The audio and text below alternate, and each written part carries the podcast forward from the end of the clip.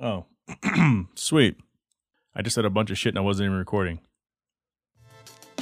Welcome back to the Hard Parking Podcast. This is your host, Jhae Pfenning. If this is your first time listening to the show, please subscribe. Understand, though, this is not a sports podcast, although I am covering ESPN's The Last Dance documentary, which covers the 1997 and 1998 Chicago Bulls. I love sports. I love sports a lot. So subscribe anyway. If you're watching this on YouTube, hit the subscribe button. Get some show swag. Go to Teespring.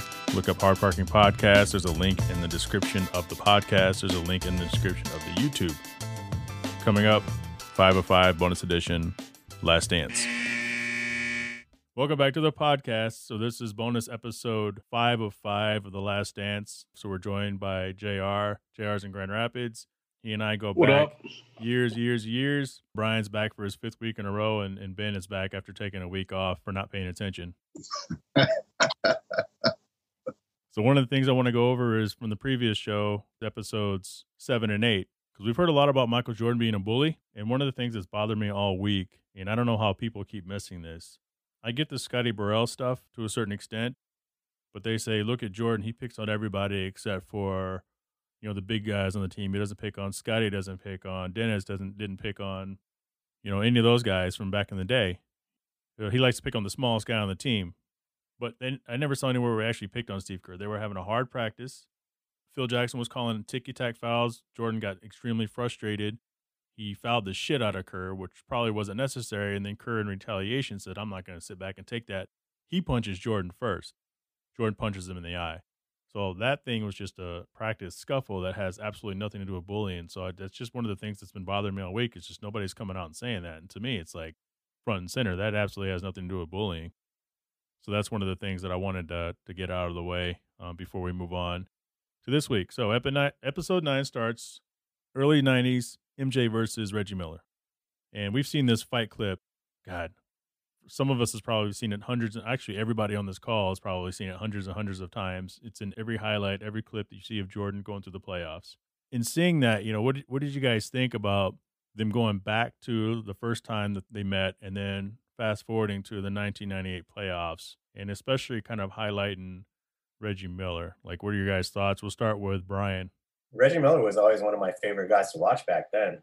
Probably in my lifetime and during my childhood, it was he was probably the best three point shooter that I had ever seen at a young age. And you could see that when he came into the league. And it was just like contrasting, you know, in his younger years and then going back to the 98 Eastern Conference Finals, it just showed you that he always was up for the challenge. And that just was kind of a constant because Jordan had those Eastern Conference foes all those years. You know, so it just showed what a great matchup those two those two teams had had over the years. Ben, what do you got? Well, growing up as a Pistons fan, I always hated Reggie Miller. I hated the Pacers. They never beat the Pistons, and I'll never let them forget that.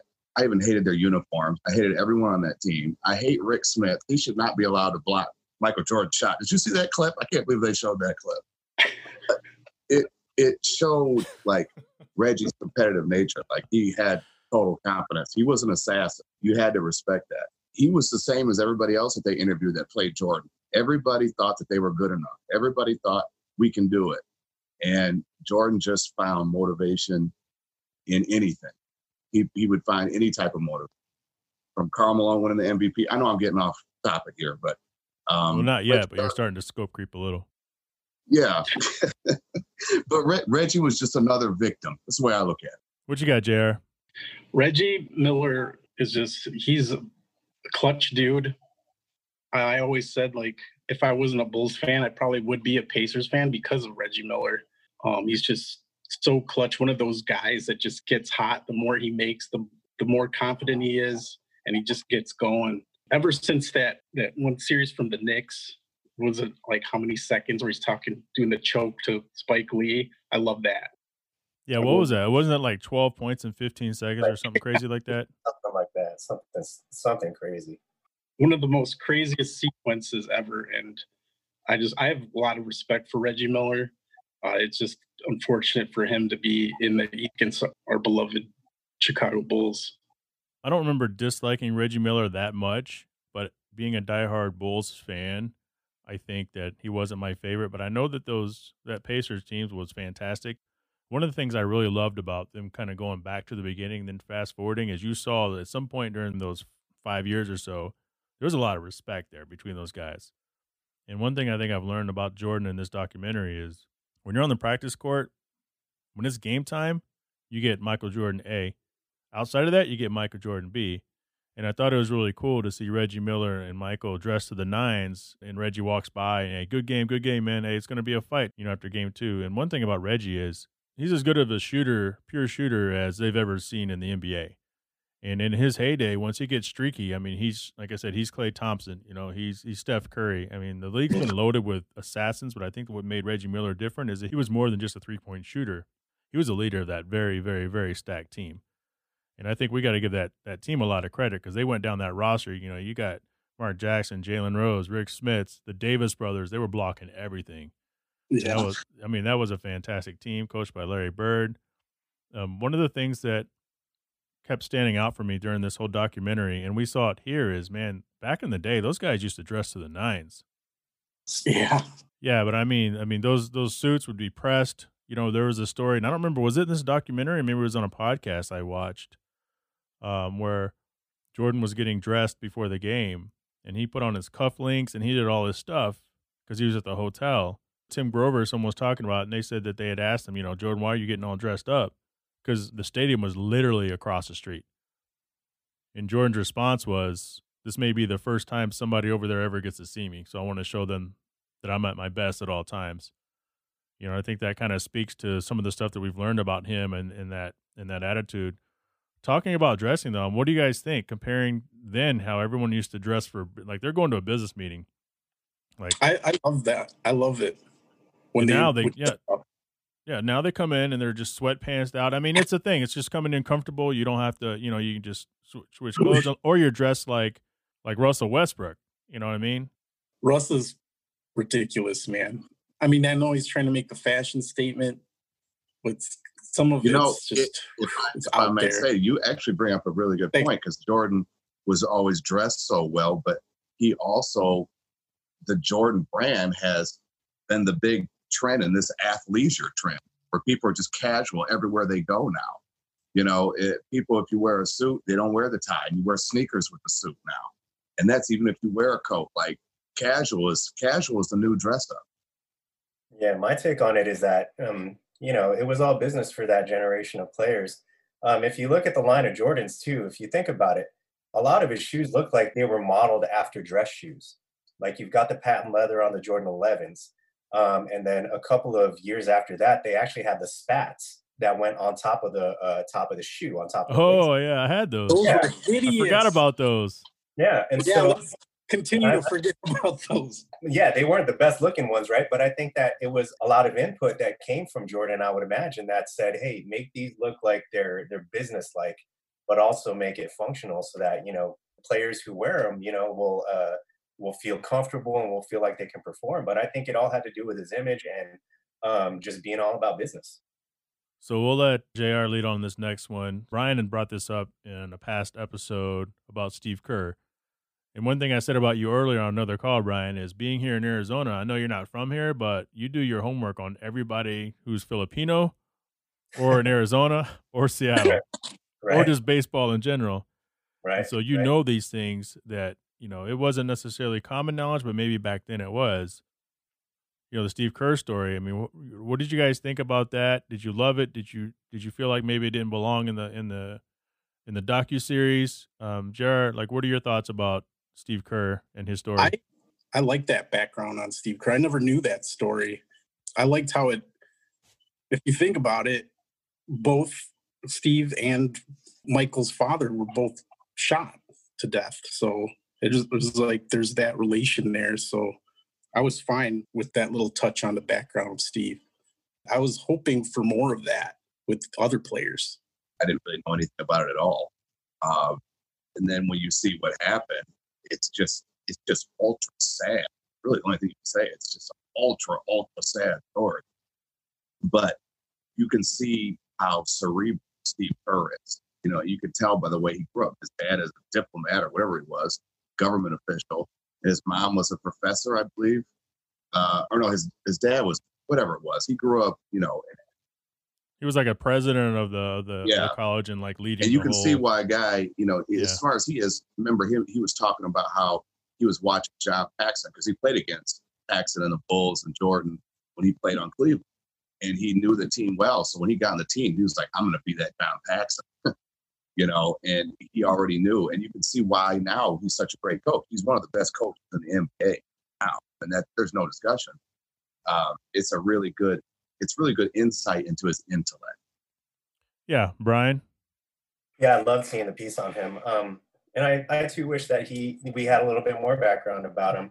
Um, so I'm glad they touched on it um, in these uh, last couple episodes. But in Arizona, Steve Kerr is kind of a quietly beloved figure. And going to school um, down in Tucson at that one other school. See, I went to ASU, so you know that one other school. It's the other school for you. I get it. the other school down south. But um, yeah, his his numbers in the rafters. Well, first, I didn't know he was drafted by the Phoenix Suns. He was either he was drafted or he got his you know an undrafted uh, free agent signing or whatever. They they covered it yesterday, um, so I didn't know that piece. Um, but a lot of people forget that after his playing days, he was actually the GM of the Suns for a little while, and so he was here during the time of the uh, the Steve the Steve Nash and Mar Stoudemire. Uh, Sean I believe he was Joe the Johnson GM that got Shaq onto the Suns, wasn't he? I think so, yeah. When he traded Shawn Marion and Marcus Banks over to Miami. The Yeah, Shaq, that was uh, Shaqtus. yeah, the Shaqtus. Yeah, the the big sunset. Um, but it, yeah, he's, yeah, right. Um, what's funny is though is that that just kind of a side story. Like I personally was so excited that Shaq was here that I actually have a Phoenix Suns Shaquille O'Neal jersey. Um, so I've got that hanging in the uh, in the closet. But it was it was great to see that piece on Steve Kerr though, because like I said, he's he is a beloved figure here in Arizona. And of course, you see the success that he has now, you know, with the Golden State Warriors. So it's really nice to see a little bit more inside information about him because you can tell that he's not somebody who talks about himself. He's always about the players that, you know, he coaches and around and always is about his teammates. Yeah, for me, I I love that. You know, and I was looking forward to it. And you know, Brian, as soon as they brought it up, I texted you. I was like, "Yes, Yeah. there's your Kerr story. There's your Kerr story." I loved about it. I like mean, first He's such a high. IQ guy. You knew he was great. Um, and I he's played a pivotal role as a as a spot shooter, as a be ready air quotes guy for this team. And as soon as they showed that, they back to 1998 in the playoffs. And once they, I mean, poor Scottie Pippen. You know, once they show him going to the line two for five and finishes two for seven, you know, and then they start showing you know Kerr highlights off that tip to what from Rick Smits to to Pippen to, to Kerr Yeah. you know, at the that pivotal shot. It was amazing. And then and then him telling the story of Jordan telling him to be ready and how like a little kid he was about it. He said, Yeah, yeah, hey, I'll be open. I'll be open. You know. What I was laughed. was his um his speech at the victory parade when he Oh, was yeah. telling you know the uh, the crowd yeah his side of the story which was hilarious. I heard that before and I don't remember where it was where I heard that, but I've heard that before. video. Which one? It was on the championship video. Okay. Yeah, yeah. But um Unstoppable, un- but. Unstoppables. Yeah, Untouchables. Yeah, Untouchables. Um, yeah, I thought that was amazing, and I'm glad they did it. So the pizza. Does it all make sense to anybody? Did you do your research after? I mean, I watched um, SVP. I watched Jalen and Jacoby interview the director. Some of the questions that I had started to fall in place. Some of the answers were starting to make a little bit more sense. First person to shake their head no was Ben. So, um, Ben, why don't you start us off? Like, what are your thoughts of the you pizza hear game? Talk about it like they didn't know that he was going to order the pizza. He, he was saying they were calling every place in town, like Salt Lake City is a dead town, fries, and you can't get any late night food. And so it just falls upon this pizza place. Holy shit, we got Michael Jordan's pizza order. What do we do? You know, and so they do it, and then five people deliver it, or do they just instantly decide right there, we're going to poison this pizza? You know, like uh, it just How did they know? Hold on, Jared. Hold on, I hold on, mean, hold on. I I I don't believe there's got to be something else to the story that we're missing because I, I can't connect the dots there. There is stuff that you were missing. Okay, go ahead, Jared. How did they know it was Michael Jordan for Michael Jordan though? Is that your contribution? No, no, I'm just asking. Like, what? That's a valid question, man. I miss my contribution is that I'm not I'm not sold that they Right. that it was poisoned. Yeah. I'm not sold. And do you think? uh, What do you think it was? The whole flu game. I mean, was it the pizza still? Like, or was it hangover? Or I think it was the pizza, but I don't think someone intentionally was like, "Yeah, he, we're gonna take him out for this game. We're gonna win." No, I, I I'm not buying that. There may have been some bad sausage on there. I don't know. Whatever he eats, yeah, not buying it. Brian, what do you got? Yeah. Um, so I think it was funny though, just everybody's thinking that he had the flu, and then all of a sudden the his story is pizza. I just laughed at that when I watched it last night. Um, but uh, Jhae, you and I texted about it this morning, and so I listened to the Jalen Jacoby podcast, and the full story is pretty funny, you know. But it makes sense. I do buy into the fact that yes, it was the pizza that caused the uh, the sickness the next day, since you know their story is is that I guess everybody else had gone out to dinner already earlier that night. MJ had a later night. He didn't get to order any food before everything closed up. And so when everybody was in his room, he was like, just somebody order me a pizza. And then when it comes, I guess the story is, is that he didn't want anybody else to have any. So he spat on the whole pizza so that nobody would have none. And he ate the whole thing. Right? I, I, I don't I don't think that somebody like poisoned it or spiked it. I don't I don't think so. I just think that he either overate or there was some something bad in the pizza. And so I, I do believe the fact that something was bothering him the next day during the flu game because, you know, you never seen Michael Jordan like doubled over or even show that he's sick or just not well during a game. So why would he start then? And I don't buy the fact that it would have been a, uh, a hangover either because why would Michael Jordan go out and party and get crazy stupid drunk and then show up to you know the next game that's something that dennis rodman would do but still grab like 15 boards but i think it was just bad pizza Yeah. Yeah. Um, with that story, a lot of it made sense because everybody's like, "What?" Like, I think universally, everyone screamed out, "Pizza!"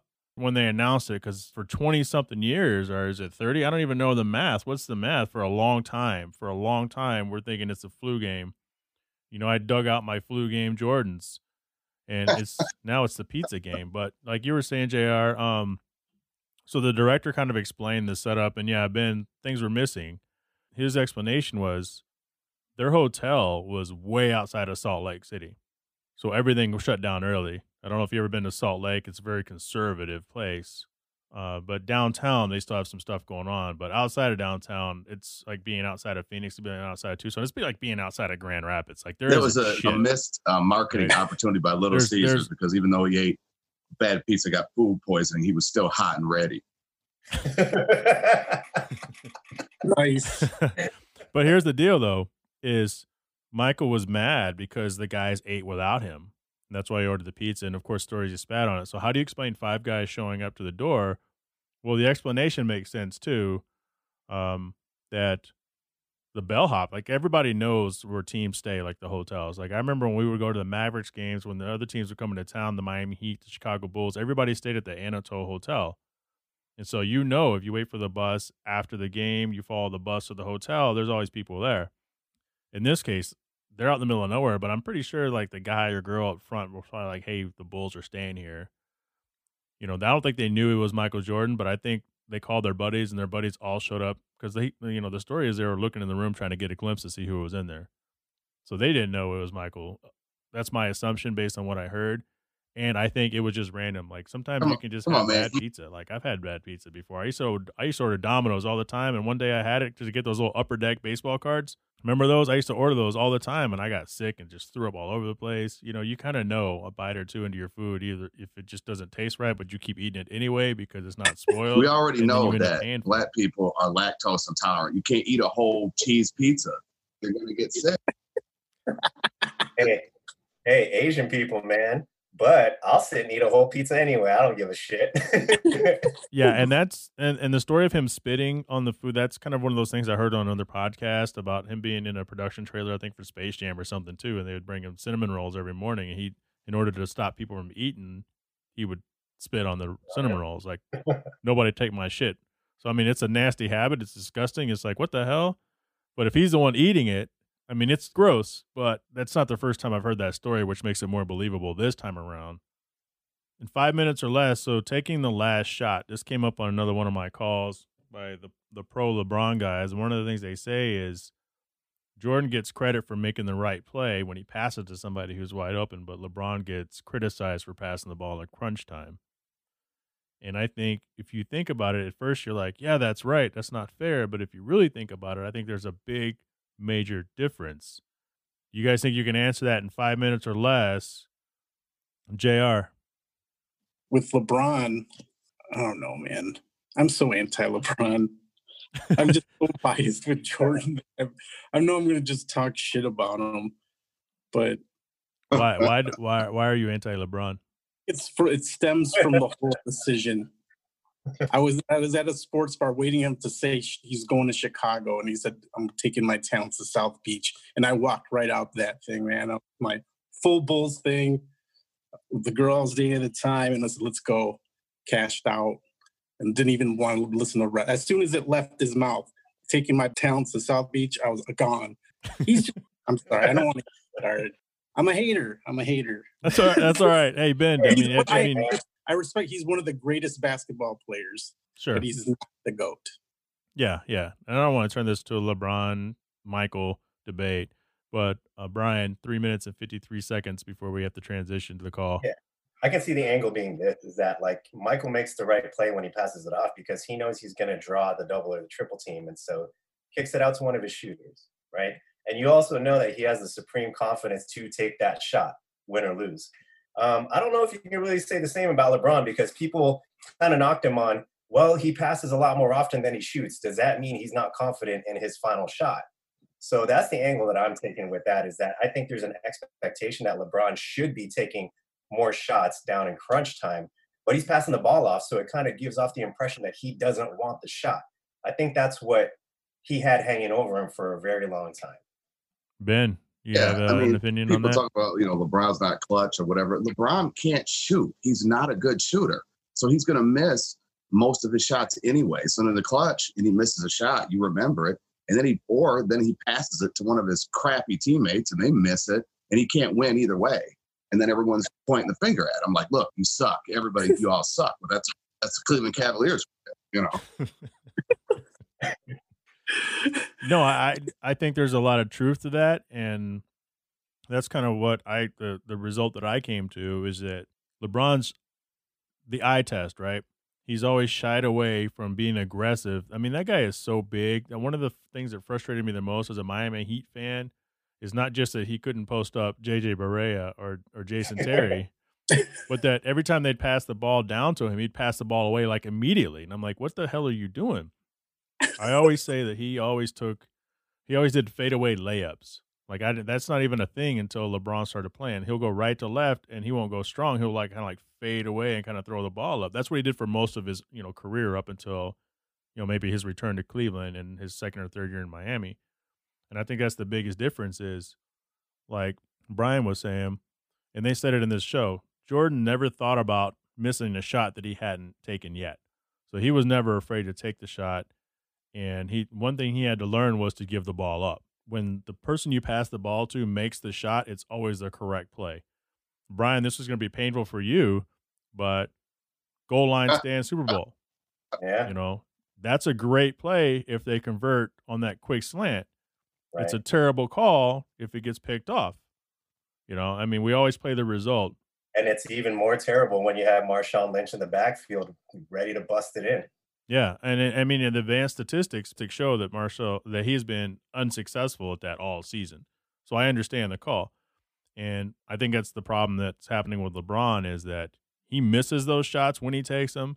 His people miss them when he passes them sometimes, but then he's never been the guy to kind of go in aggressive and take that shot. And I think I don't think it's a double standard. I think it's one guy has a resume, and one guy has yet to prove it. Now you just you are whatever your history says you are I think he lacks that killer instinct, man. Well, that's the thing. We'll talk. We'll talk about that. Let's break and then come right back. All right, you know, Jr. So continue your thoughts on LeBron before we move on. Yeah, but he lacks that killer instinct that Michael has, Kobe has, uh, guys like we mentioned, Reggie Miller. So I heard Mark Jackson talking about this, and oh, go ahead, Ben, real quick. I just have a problem with people saying he has a lack of killer instinct. He just can't shoot. He wants to make that shot just like everybody else does. He has the ball. He can't shoot like Reggie Miller. He didn't want to. He didn't want to make that shot against JJ Barea. no, but I heard I heard Mark Jackson say that, uh, and and this makes a lot of sense. He said, you know, not everybody has that shot. I mean, that killer instinct. There's only been two or three players in modern day NBA history that's like that. He goes, I don't have that. Most, most people I play with don't have that. But at the same time, nobody's saying that Mark Jackson was a goat, and he, he had a great you know NBA career. All time um, assist leader, right? I think he's number two or number three now. Yeah, I was oh, like, okay. I don't know where he's where he was at with that, but um, I used to hold that against LeBron. I can't really hold it against him or continue to hold it against him because he's become a lot better player, but he's also his best years statistically were when he was in Miami, so he's slowly on the decline. Um, next point. So the little trivia blip: Michael and Scottie eliminated the most 60 plus wins in NBA history. My question on that graphic, given all the stuff that Scottie's been kind of put through in recent weeks, to me, that's a graphic that would be very easy to change and edit at the last minute. Do you think they may have added Scottie on there, or do you think he was always part of that little graphic? Yeah, I think I think I know where you're coming from. So I think you're asking like, did they add Scottie to that graphic just to kind of appease him because how he's kind of been portrayed lately? Oh, yeah, and you see like all of the news reports, especially today. I think that people are starting to report that he kind of felt slighted by all of the, uh, you know, the way that he was portrayed during the documentary. But to answer your question, yeah, I don't think so. I think he was always part of that graphic. When you think about the the '90s Bulls, it's always you know MJ and Pitt. So I, I think he was always part of that graphic. Go ahead, Jr. Um, even though he was portrayed, uh, I think it outweighed some of the the positive things that Michael said about him and that were shown, and that's where people are having a problem with. It's just it was showing most of the negative I mean, there was some there's some of the negative stuff on Michael, but it was really it's a Michael documentary, and so a lot of it's just all him. But there was things that skimmed for on Mike too. They didn't mention any of the um the sweatshop stuff or But the the sweatshop Nike factory has I don't think that has anything to do with this. No, but there's a lot of things that didn't have to do with the doc they I think they what they could have done to help balance a little bit was bring up that Hue Hollins call and how they could have how far they could have went because and touch more on on that season show because he led all categories that year when Michael was gone. I think that, I want to say it was all categories for the Bulls. He was the the leader. Third runner up for MVP, I think won the yep. uh, the All Star Game MVP. But to the context of the question, do you think they added that, or do you think it was already always in there? Um, I it's a possibility that they added it. I I could see that happening. One thing I did learn is they didn't even finish editing episode ten till Thursday. Yes, hmm. I heard too. So Ben, what do you what do you think on that before we move on?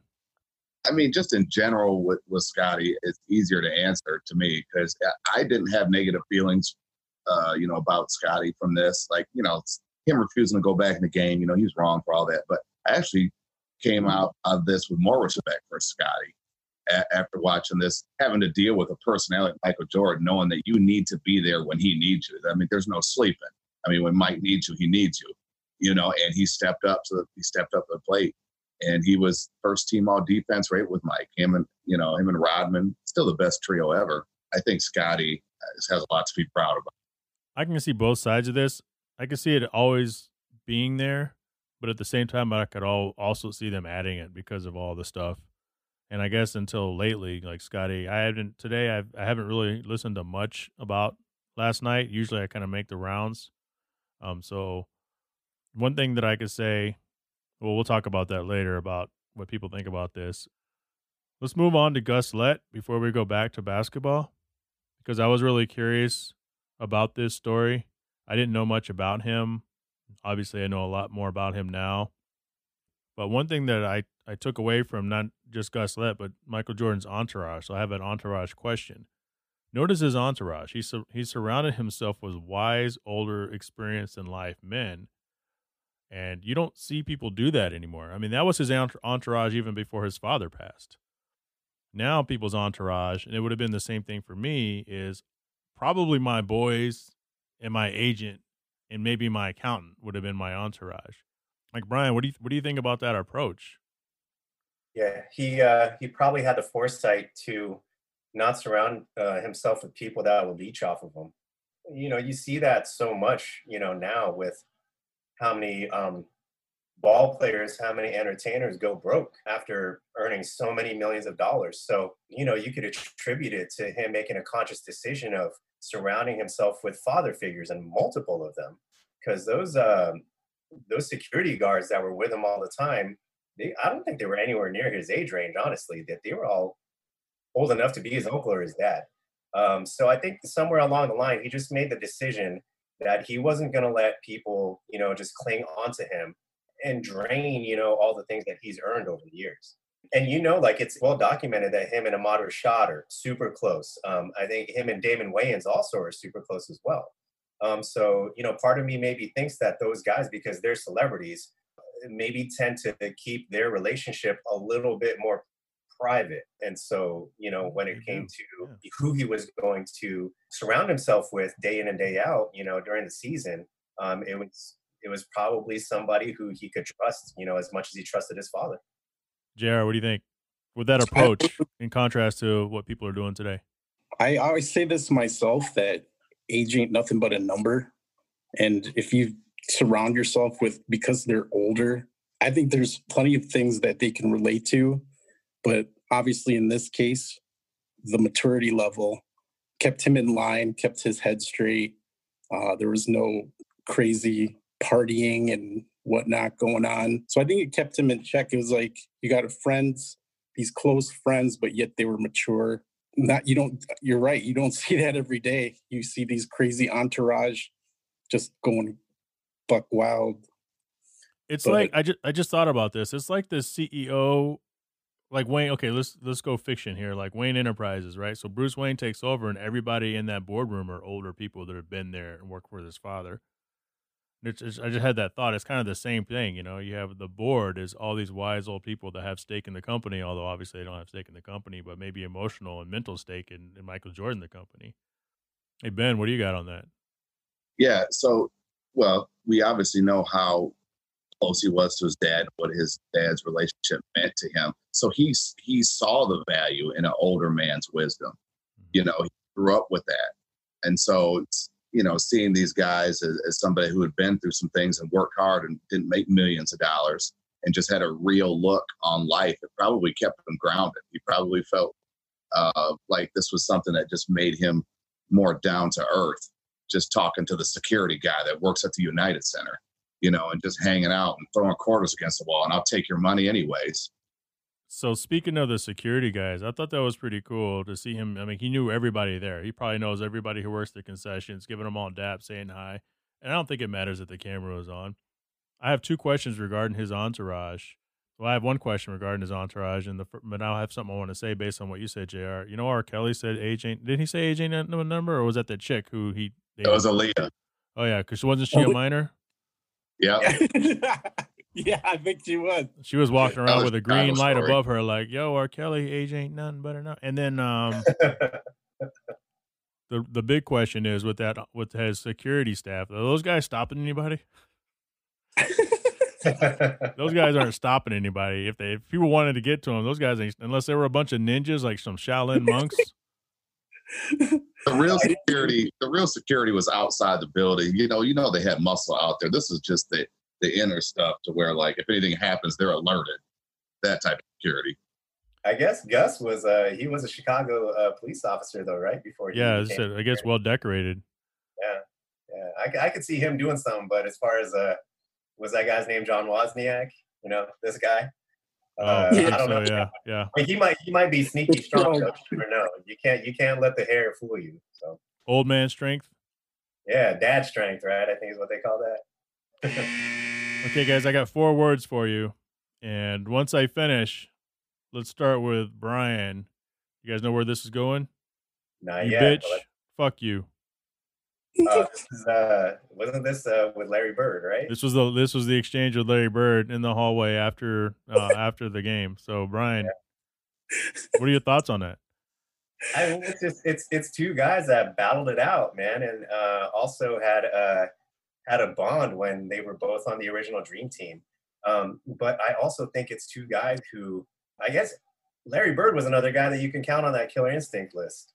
He was uh, one guy who um, would come around like uh, and say, "Okay, who's who's guarding me tonight?" Just kind of like that one time uh, against I forget who it was. Was it the Bullets or was it against the Kings? I think Chris. Yeah, it was it was the, it was the bullets. Yeah, uh huh. And he was, and MJ was just like with a cigar in hand, "Hey, who's checking me tonight?" And so there's that famous story of Larry Bird during one of the All Star, you know, NBA uh, three point shootouts, and he's like, "All right, which one of y'all is coming in second tonight?" You know, so it's it's that ultra competitiveness and it's getting the best of one another, but enjoying the competition. And I think both guys respected each other, and you know, eh, there were there was probably just a lot of trash talk back and forth because, uh, you know. Larry Bird was probably one of the best of them when it came to trash talking too. Jr. What you got on this? when I first heard it, I had to rewind it because I'm like, did Larry say that or did Michael say that? Yeah. Right. I had to play it back, and it was Michael, and I was like, wow. And that the thing I got of it was that they're just on that level. That respect level's there, you know, just like with your buddies. Yep. It's just like how you just say that, and there was no. You could see it in Larry's face. There was like no like, oh, like Yeah, reaction. he wasn't taken back it was at so natural. It was a natural exchange and hug, and then those words came out. It almost didn't fit what was going on, and it was just like just slipped in there. And it was I had it was I thought it was hilarious, but it just shows you the respect they have and what level that they were at with each other. Like I wouldn't be surprised if Larry was like, "Speaking of, how's your mom?" Because they were obviously on that kind of level. Uh, ben, what were your thoughts with that? Yeah, because well, Larry Bird was Michael Jordan of trash talking. So Michael is just giving it right back to him, and he knows that Larry's old, and Larry was the competitor that he was. Larry wishes he was on that base team playing against him, but he can't. All he can do is coach him. So they they come and see after the game, and they say that because he knows Larry would have said the same thing to him probably had he beat him. And then then he had to just throw it in there. He had to stop and turn around and be like, "You got time to work in that golf game now, huh?" You know? Uh, my thoughts on that are basically the same as all of you guys. Um, it speaks to a level of comfort, you know, that they have with each other, and it plays right into the narrative of last week, the big debate that people had with how these guys touch each other in practice. And once you get to a certain level of somebody, then it doesn't mean anything. It doesn't mean anything, you know. And That's obviously, not that's not something that he would say to Isiah Thomas. He and Isiah Right, and him and would if, not. and if there was a press conference about it, he wouldn't say it at a press conference. They said, "What do you think of Larry Bird?" Oh, he's a bitch. You know, he wouldn't say that. But they're obviously really good friends in passing. Right. You know, I, I think in this case, the cameras just happened to be rolling, and that was a normal exchange. So I think that gives us proof that it's all about context. Let's move on to episode ten, finals, Salt Lake. We're getting close. Like this thing's almost over. And one of the things that I pulled away that I thought was awesome before we get to Dennis Rodman leaving to, to wrestle is the level of respect these players have for each other after the game. Like the stars wait for each other. First, you saw Stockton and Malone. As soon as the team goes by, Michael goes by, and they're in the hallway now. They're not on the floor. Like Ben, what are your thoughts on seeing that kind of level of respect between competitors? Yeah, like when Karl Malone just walks on the team bus and walks all the way to the back where Mike is, and they just quick, quick that, hey, good game, good game, and he walks right back out, and he just tells everybody else, see you later, see you later. It's just, it's just one of those things. Like you got me, but it, nothing needs to be said. We just played six games. It's just one of those things to where it's, I'll try to get you next time. This is what we do. This is we make a career out of this, and this is what it's come to. I wonder if it's a bond that they kind of all created when they're on the dream team. Yeah. Absolutely. Brian, go ahead. Yeah, I think number one, it's game recognized game. So I, I don't think that you have to be all time legends to be able to recognize another player, no matter where he sits on the bench. But I think, especially though, if you got a few all time greats that played in the same generation, then of course they're going to recognize one another. And it- doesn't hurt that their time on the dream team really, you know, made that bond with one another really close. But yeah, I think that's, you know, it's just one of those things where you just, you, they just recognize, you know, how great of a talent that that they're surrounded by and so they just you know you can't do anything but show respect after a hard fought uh, series like that so um, Yeah, Karl James- Malone went right to the Peterbilt dealership afterwards. right right what was going through your mind when you saw that, Jr. I like that when they when you honestly see respect between players like that. There was one other play last night, if I may bring this up too, and it had to do in that same final series. But that was the one where Dennis Rodman and Karl Malone just kind of got tangled up, and they were rolling down one half of the court. And I always thought that you know that it was just like bad blood. They were ready to throw blows, but they weren't. Like they both got up and they like high fived each other and gave them a Yes. the backside, and that was it. I always thought it was bad blood, but it wasn't. It was No, just wrestling moves. It was just his wrestling. And yeah, they were just wrestling. Yeah. He yeah, I mean, his ass. Karl Malone like threw a shoulder and elbow. He just missed when he was Yeah. getting up. Like he lunged at him. I was like, oh my god. Well, since you brought that up, let's talk about Dennis Rodman. You know, leaving, doing the NWO thing, and then coming back. I mean, what a circus! What do you guys think of the whole Dennis Rodman? Because at this point, Phil Jackson shows that it's not a big deal, but he's he's got to be getting tired of this. I forgot about that part or the whole wrestling thing. I mean, what were your thoughts when you saw that, Jr. I forgot about it as well. But again, because Dennis is a different character, as long as you perform, and that's the thing. He just when he's on the court, he, you know he's giving his hundred percent. I don't give a fuck what you do if you're wrestling or you're in a movie or whatever. That's all I care about. What were your thoughts through all that, Brian? He always gave his 100%, right? So Did he if though? he showed up to practice, well, if he, sh- well, I'll put it this way: if he showed up to practice, or you know, during the game, you can tell he gave 100. percent um, But the thing is, is that uh, he was just gonna do it no matter what. He didn't give a shit what anybody else thought.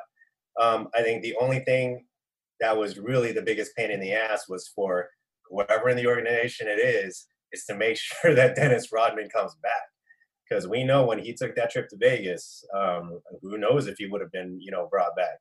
And then now with this you know missing a practice to go and uh, you know get on a show you know do some wrestling great he's back. But you know that there's a chance that he might not have.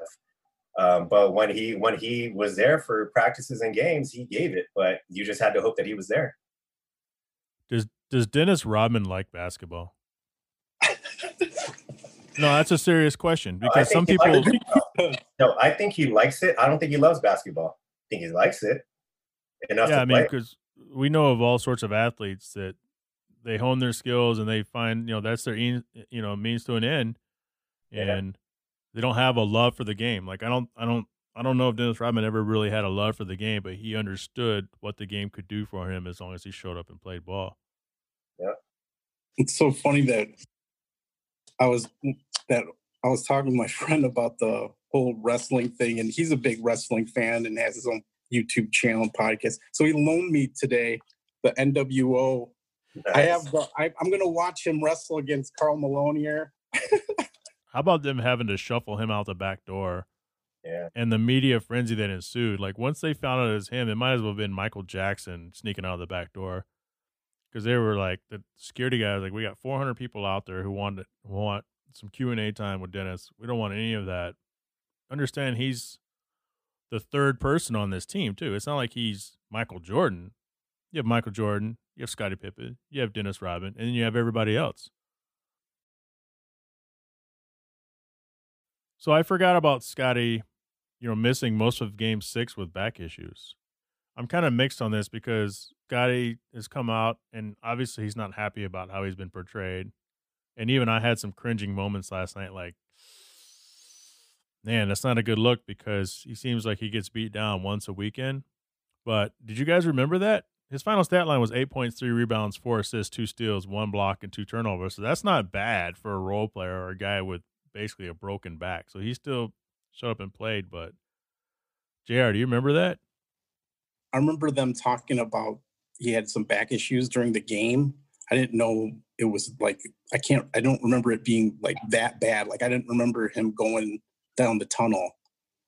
Multiple Oh. times. Yeah. And uh the way they portrayed it, I was almost I don't know if you guys thought this was like, is this like, is this almost like kind of a flashback to like the migraine game? Is this the back game going to be for Scottie? You know, are they gonna? So I think maybe I don't know if he thought about that at all, but he's just like, I'm I'm gonna go out there and give it all, even though I'm I'm hurting. Yeah, because he maybe you're thinking. I think I know where you're going with that. He didn't want to be known for the migraine game. He got shit for that for a long. Yeah, he got shit for it. So maybe he's like, and I I salute him for doing that. Do but think? ultimately, I think he wanted he he wanted to be out there. Yeah, yeah, of course. I had no idea that he had that injury um, going into that game. Um, but now seeing everything and how he, you know, pushed on to come back out onto the floor for as long as he did, I mean, he's got to be commended for that. Um, I mean, I'm somebody who's also had chronic back problems ever since I was 14, 15 years old. And I remember injuring my back for the first time because we were moving to another house. I lifted boxes with my back and not my legs. And then I just remember the doctor telling me, well, that injury is never going away. You're always going to have it. And every time I've had that injury, throwing my back out, it's you just cannot move. And so what I was watching yesterday was just, I was amazed that he was able to be able to run up and down the floor. And then, you know, he got knocked down a few times and to get up. I mean, if you've ever thrown out your back, you know that everything, you know, from, you know, your lower back down your legs is just stiff and painful and you just have no range of motion.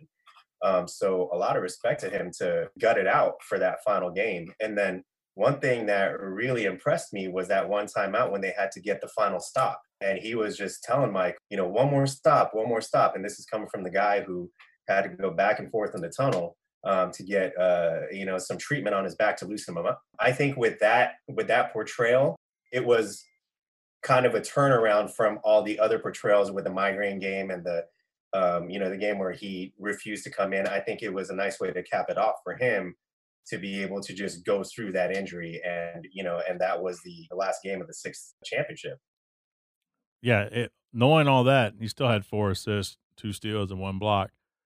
Ben, Yeah, and I actually do recall that back injury game pretty well. Um, it, it didn't catch me off guard when they when they said it. Um, well, I, what I didn't know is how he injured it. It was during the game. He said he came down off a dunk and landed wrong and tweaked his back.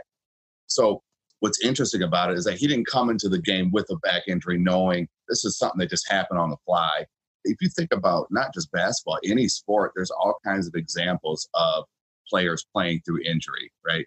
Like there, there's the all-time tough games, Brett Favre, and everybody can't walk, but he's throwing the game when he touchdown pass and all this. But nobody, you don't hear stories of people playing through back injuries because you can't play through a back injury. It, it, it affects everything, upper, lower body. It affects your movement at its core.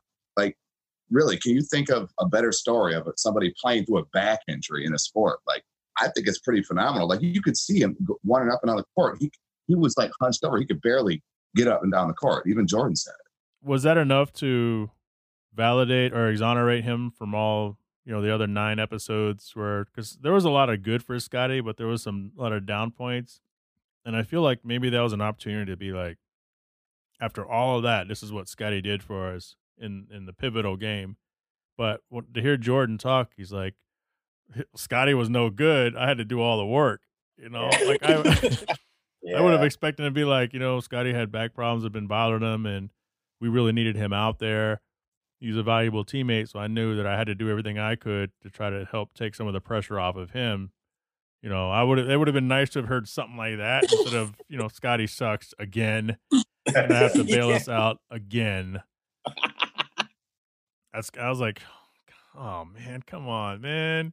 Michael did say, and I think it was during the game at the beginning of the second half, if you caught it, he just was uh, talking to Scottie and he just said, Man, I need you. You know, you on the floor is better than you not on the floor.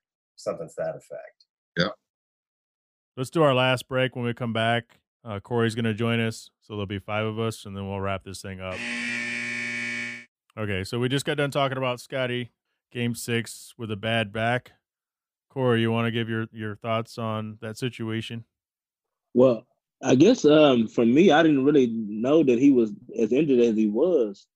You know, I I thought it was just like something minor, but he was actually, you know, in pretty bad shape. But I think a lot of people discredit a lot of things that Scottie Pippen was able to do. I mean, that team they I was focused on Michael Jordan, but you know Scottie Pippen was just as important. We guys, guys, we got to think all the way back to the beginning of this documentary. Scottie missed most of the season up until the All Star break, and they weren't very good for a while. And he came back, so they they desperately needed him. With him pulling basically a Willis Reed, do you think that was enough to kind of somewhat vindicate him throughout the whole series, or no? I would say because it you know it culminated to them winning the title. Yeah, I, I think that it uh, made up for some of the um, some of the bad moments that they depicted um, earlier in the series, and he did it in the biggest game at that point, and it was a closeout game. And you know, even though he had that you know that back injury, he he kept coming out there. He kept coming out there. Um, there's a couple times he was brought back to the tunnel, and he could have just stayed there, but he just kept coming back out. So we finally get to the last shot. Did he did he actually push Bryon Russell, or was it momentum? No, he pushed him. definitely pushed him. I disagree with that, and and I watched the uh, I watched a lot of the replays of the video because it was it was something that was brought up on a lot of shows. You look at Bryon Russell's defensive position; he's already turned his hips to his left and Jordan's right because that's where that's where MJ was dribbling. And then so once he saw him close his hips out, and that's one thing that they teach you when you play organized uh, basketball is you do the zigzag drill. You got a defender and a ball handler zigzagging up and down the court, and the defender is supposed to go heel to heel, heel to heel, never cross your feet over. Well, Bryon Russell's position had him basically crossing his right foot towards his left, so he was already out of position by the time MJ went and crossed over to his left. That's the biggest reason why I think that it wasn't a push off because he it, it was a straight up crossover. Brian Russell went flying by and he hit the shot. So you don't think that he touched he, Bryon Russell's body at all Uh, I make think him he fall touched- over I like think he- that? I, I think he touched him, but I don't think it was. I don't think it was enough of a touch to be a foul. Ben, what are your, what are your thoughts on what you saw? Well, he, he's he described it perfectly. He- I mean, he knows basketball. That that defensive positioning he had. As soon as you're crossing your heel, you got beat. Your hips are shifting, your shoulders are shifting, your all your weight is going in that one position. Jordan stops on a dime and he swipes. And it, what's interesting about that one shot, we've seen it a million times. They showed an angle, like a floor angle, that I swear I'd never seen New before angle. one angle shows that it's basically just a swipe. He barely even taps him. He just like this, like get out of the way, and then he pulls up and hits the shot. Like he did not push off. That's just that's just he, Mm. he dribbled. He beat Bryon Russell to a spot on the floor, rose up and hit the shot. It's legit. Jr. Do you have any thoughts on that? I think he pushed him, but it wasn't hard because he already had his momentum going that way. It's kind of like when Pippen dunked on Ewing and walked on top of him. Pippen's kind of motioning. He didn't. Uh, he motioned like he shoved him down, but that dude was already his momentum was falling down. It's kind of like that. You know, you're right on that dunk. That's what it looks like. It looks like he dunked and pushed him, but you're right. Yeah. You could tell. Um, Yeah. Yeah, that's that's you know that is a new angle, and to hear Bob Costas talk about it, I don't remember if he talked about it in the documentary or he talked about it afterwards. Um, but he said it's it's about the same as an usher ushering you to your table or into something where you know they have their hand on you, but they're really not doing anything. I always felt like he didn't push him, but in the back of my mind, I was like, maybe that's just me being a diehard Jordan fan because I knew it, it was me being a diehard Jordan fan. But I think last night was proof that yeah, he absolutely put his hand on him, and they could have called it, uh, but they didn't. But I don't believe that it actually was. He he did enough to actually do anything, and it's just like we said last week. It's the momentum. So Jordan was known for going one way and stopping on a dime and pulling up and shooting. And if you think about the Ehlo shot, he was dribbling left, stopped on a dime, and jumped straight up, and Ehlo went flying by. One one thing also that I like to watch during games is I like to I like to see the defender's um, reaction during a during a foul or a non-call. And so if you watch closely, Bryon Russell does not react. He doesn't put his hands up in the air and he's not complaining. Where was the call? Which to me is a telltale sign that he didn't believe that it was that it was an offensive foul. Yeah, because you're, you're right. That's some that's some quality shit right there, Brian. Because usually Yeah. you see the the entire Yeah. team just go, Mhm. and, Yep. and Nobody did. and, and Nobody. nobody did. So that was it. That was the shot. Twenty minutes left in the episode. Did anybody was anybody wondering what the hell they were going to talk about for twenty minutes? Well, I, I know what you're saying because um, you could tell that there was a lot left that they had to talk about. And so he makes the shot. I don't know what I expected, but I know what I saw was interesting when they talk about, and that's probably your next topic is why the team broke up, right? so Uh, I'll let maybe. you go from here. I thought that they were going to cover, you know, um, the, the business end of it. That, that was the end. And um, how did how did the band break up? And I brought it up in a previous episode where I fully expected them to cover that uh, that material, and and I think they did. And the thing that uh, really surprised me that you know that we talked about before was that even though Jerry Krause made it known at the beginning of the season, I don't care if uh, Phil goes 82 and 0, he ain't coming back. That Jerry Reinsdorf actually, if this is true, Jerry Reinsdorf went and spoke to Phil and ask him if he would if he would come back for another season because he had earned it. So um, yeah, so I, I expected to see how the band was broken up after you know after hitting the last shot and having that much time left in the uh, in the show. I, I one thing that bothers me is it, the doc is very insightful, but how Jordan really never heard anything until now, and they're handing him the iPad. Look at Jerry Reinsdorf say that everybody's salary is expiring, and we can't pay everybody. We can't pay Steve Kerr and Ron Harper all this money. You, you, you and Pippen and uh, uh, Rodman, you want to come back in a one-year deal. Phil Jackson too. Yeah, that's fine, but we're not going to have the role players that we would because they're all going to demand higher salaries in the open market. So that that made sense to me that it was predetermined before, in the ownership's mind at least, that this was going to be the last dance. Like I bought that, but it was weird to me when Jordan claimed no knowledge of that until they had handed an iPad, and then he hears Jerry Reinsdorf explanation to, about him talking to Phil Jackson about how Phil doesn't want to come back because the team's not going to be any good. It, it, it almost kind of sounds like it was preconceived in Jerry's mind, like, okay, this is it. This is a business. We had a great legacy, but we're going to start shutting down, and we're I'm going to start forcing my hand here and here, and it kind of looks like this happened. Maybe it didn't really happen that way, but it did because we need to shut down and we need to trade everybody. And like the last graphic, what is it? There are five guys that that left the team. I mean, it's no longer the Bulls at that point. So that was the very next topic. So we already heard your opinion on it. um, from what I saw, like I wasn't quite sure what I was expecting to see. I mean, I've been talking about it for the last four episodes, what I kind of wanted to see. And by the time it was all over, I was disappointed that I didn't see what I wanted to see, but I wasn't disappointed overall. But kind of back up on what Ben was saying, that it appeared to me that Jordan was hearing those things for the very first time. And the look on his face was it looked like shock, and then it looked like maybe his brain was like trying to trying to process after 25 years or whatever the math is.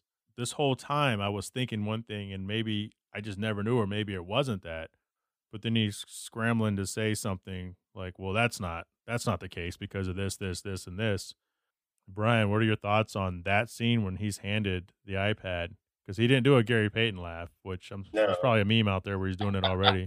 Yeah, I, I think that he was generally surprised um, about what he had heard. I I don't know that he was expecting to hear that Reinsdorf had called up Phil and tried to you know bring him back and see if some of the key players would come back. What was very surprising though was that he was also asked a follow up question to see if others would come back too, and then he he claimed that if Pippen and Kerr and some of the other guys had gotten a chance to sign a, another one year deal to come back and try to win you know the fourth straight that he believed that they would. And so that's an interesting take, and that's you know one up for for debate. But um, I think he was genuinely surprised and probably just didn't know that there was a private conversation between Phil and uh, Jerry Reinsdorf.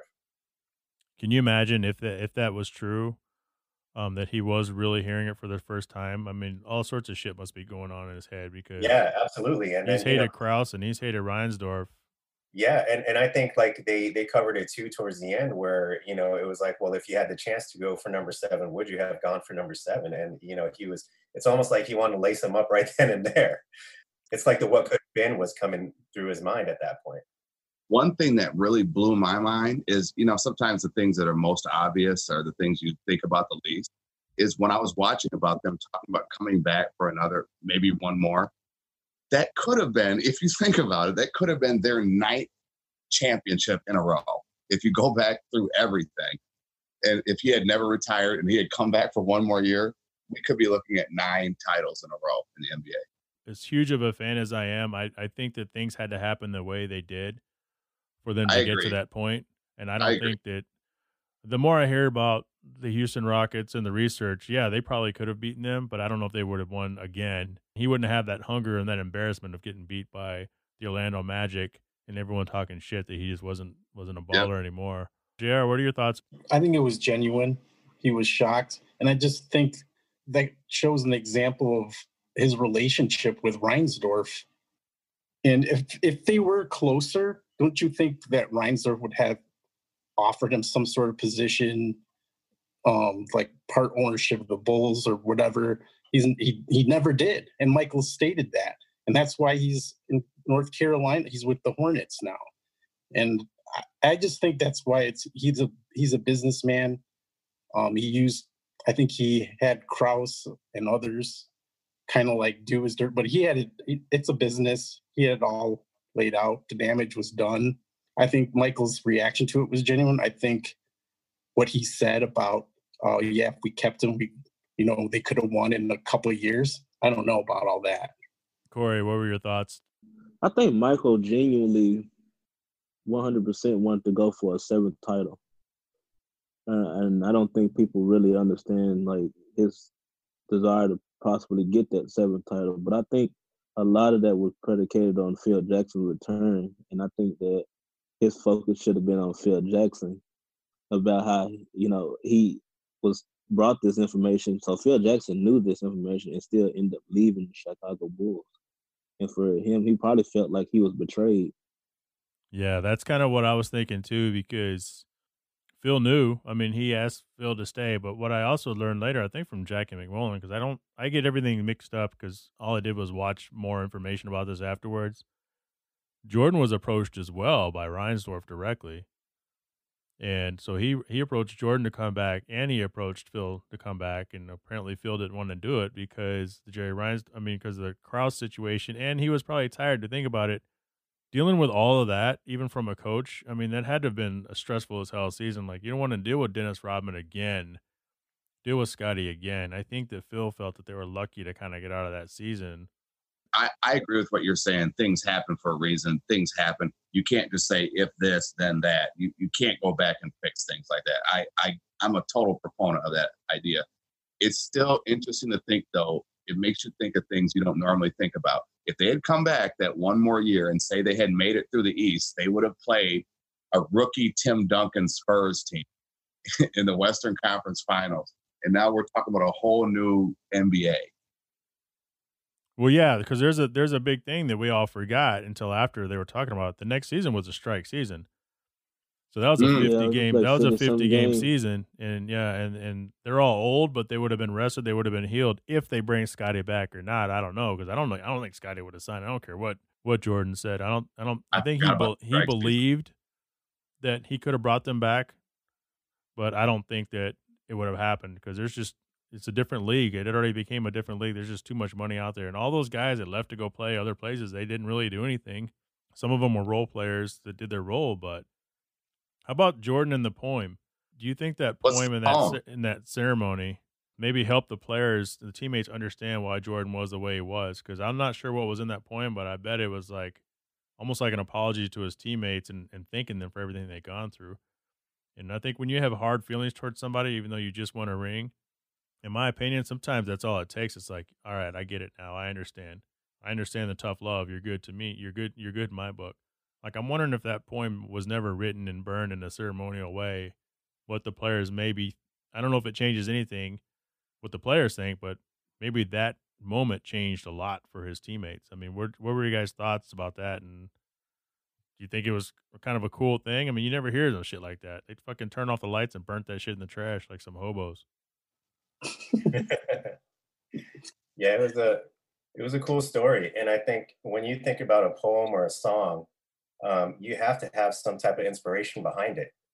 And Phil didn't ask anybody to really write a poem. He just asked them to put a few words on paper and say what you feel about the team. And and then for Michael to put it in poem form, I mean, he had to have had a lot of inspiration, you know, from his teammates and what they went through in order to do that. So um, I think it's it's a real cool story. And you know, the way that they capped off, you know, that repeat, that's that's some pretty Zen master shit right there. So yeah, cool story.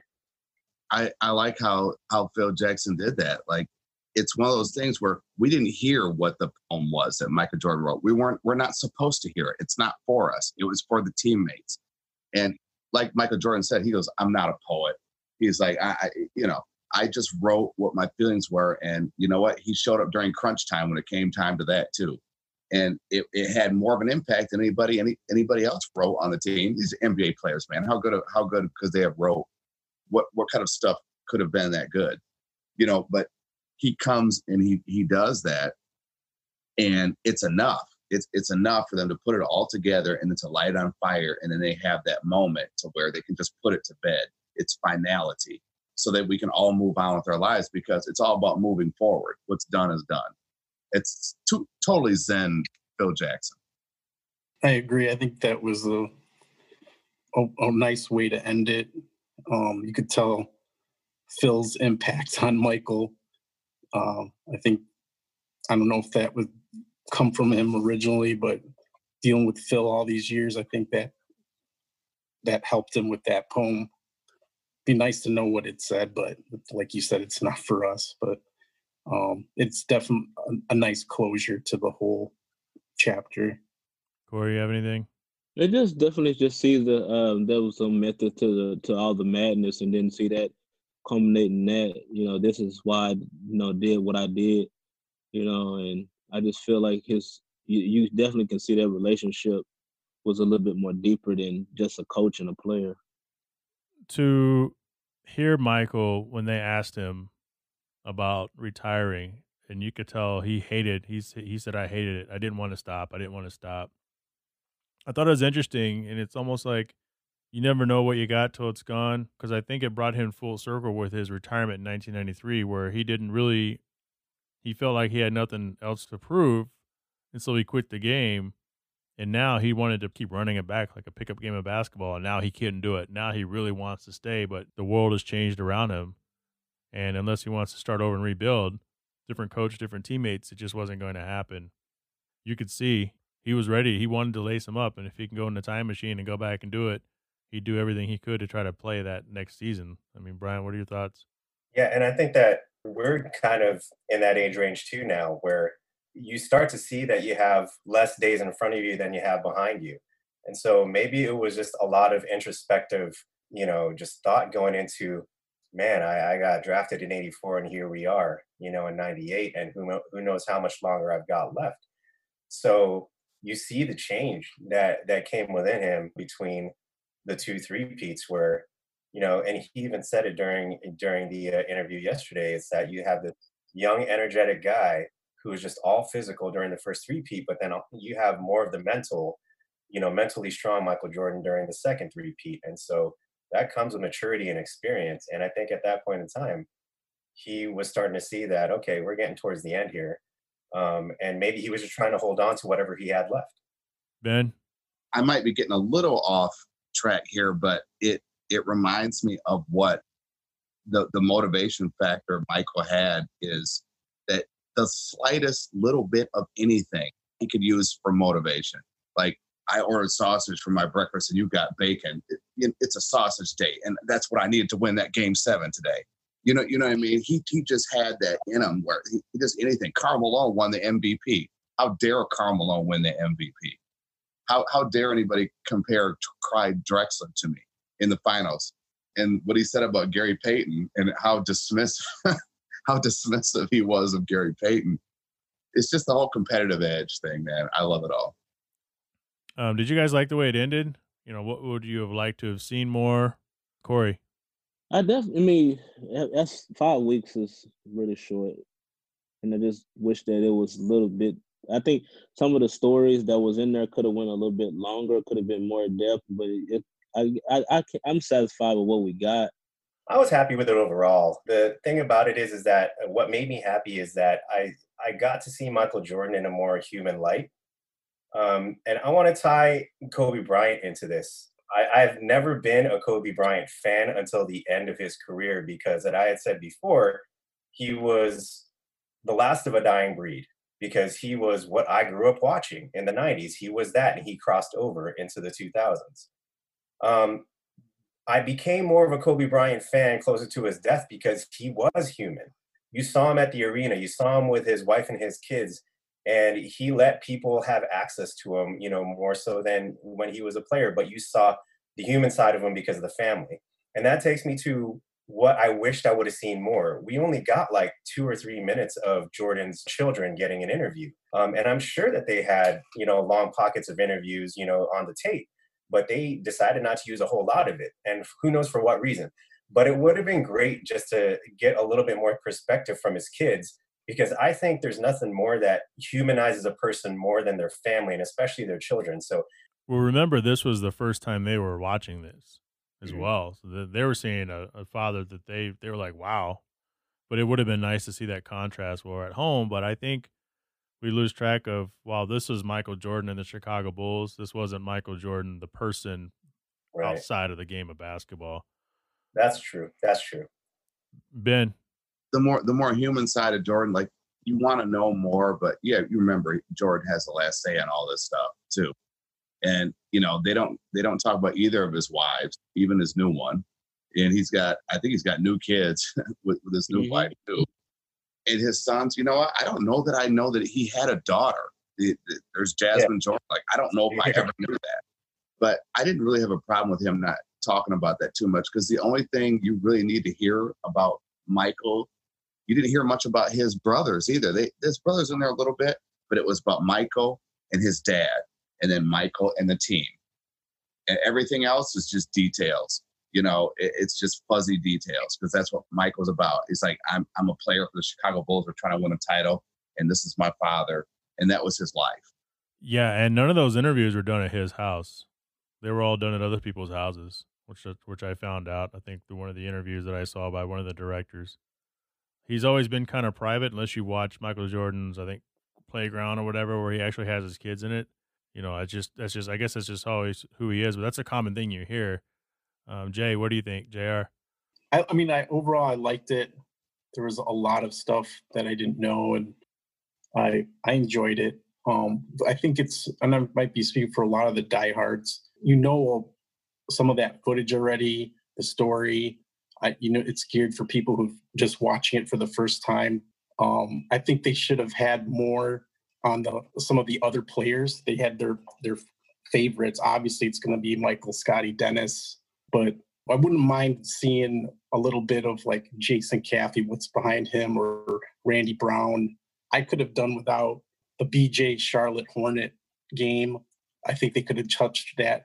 The LaBradford Smith stuff was a little too lengthy for me. They cut those down a little bit and put in more of that, what I mentioned earlier, Pippen led um, season where he led in all categories and the Hue Hollins. That was huge, huge um, part of Bulls history where we got screwed. And I had mentioned to you, Jay, earlier, I was at game six at old Chicago Stadium. That would have been the clincher. The, the Bulls could have went to the finals. And that phantom foul call on Hubert Davis was just Wasn't that the semifinals? That wasn't the Eastern Conference Sorry, Finals, right? Was, yeah, there was the semifinals, but they had a good chance, a solid to get to the, the NBA finals. I think. I think that's a big part of Bulls history that I felt it needed to be in there. Yeah, I thought I thought the same. There were some things that I wish we would have seen more of. Um, to your point, they could have showed the Phantom call, which if you go back and you watch it, even today, it's a 50-50 call to be honest with you. And even though the NBA came out and, and, and admitted that it was a bad call, it's a 50-50 call. When someone's shooting a three-pointer and you run into them, you know, even though the ball is long gone, half the time they call it. To be fair, um, I would have, like you were saying, I would have liked to have seen more of the team. Like I don't need to see Jason Caffey's backstory, um, but he was actually pretty good, man. Um, but Hey man, a- Hubert Davis is North Carolina. Jordan ain't gonna call him out. but for the um for the starters, I would have liked to have seen a you know even if they spend four and a half five minutes on Luke Longley, if they spend you know ten minutes on on Ron Harper because he had a very interesting career. You know, he was jump out of the gym athletic and he had the injury and then, you know, fighting his way back because they were all part of the starting five because this was Michael Jordan and the Chicago Bulls, the last dance. If it's going to be about that team, the last dance team, they should have spent a little bit more time on the players. And even when you saw the final credits, it was like four Jordan highlights, a different player, four Jordan highlights, another player. Um, one of the things we only have a minute and a half left. Um, I want to close on this. It's a, it's a good discussion, but we can't discuss, so you're just gonna have to listen to me because it's my podcast. Um, overall, the narrative I think was, "This is my team."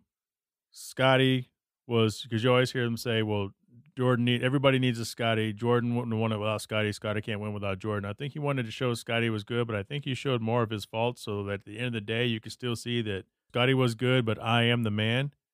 And I think that all of his opponents throughout the finals, whether it was Charles Barkley or Shawn Kemp, Gary Payton, his tough matchups in the Eastern Conference, I think he wants today's players to see don't don't sleep on these guys. These guys are really good too. These guys are legends. You know, don't think you guys have it all because these guys were, were something special. So I want to thank all you guys for joining the podcast. This is it, 505. That's a wrap. Thanks for having me.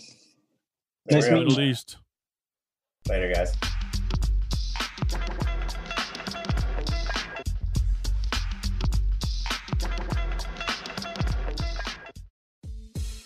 It's too bad it's all over. Want to thank Brian for coming through all five episodes. Excellent having him.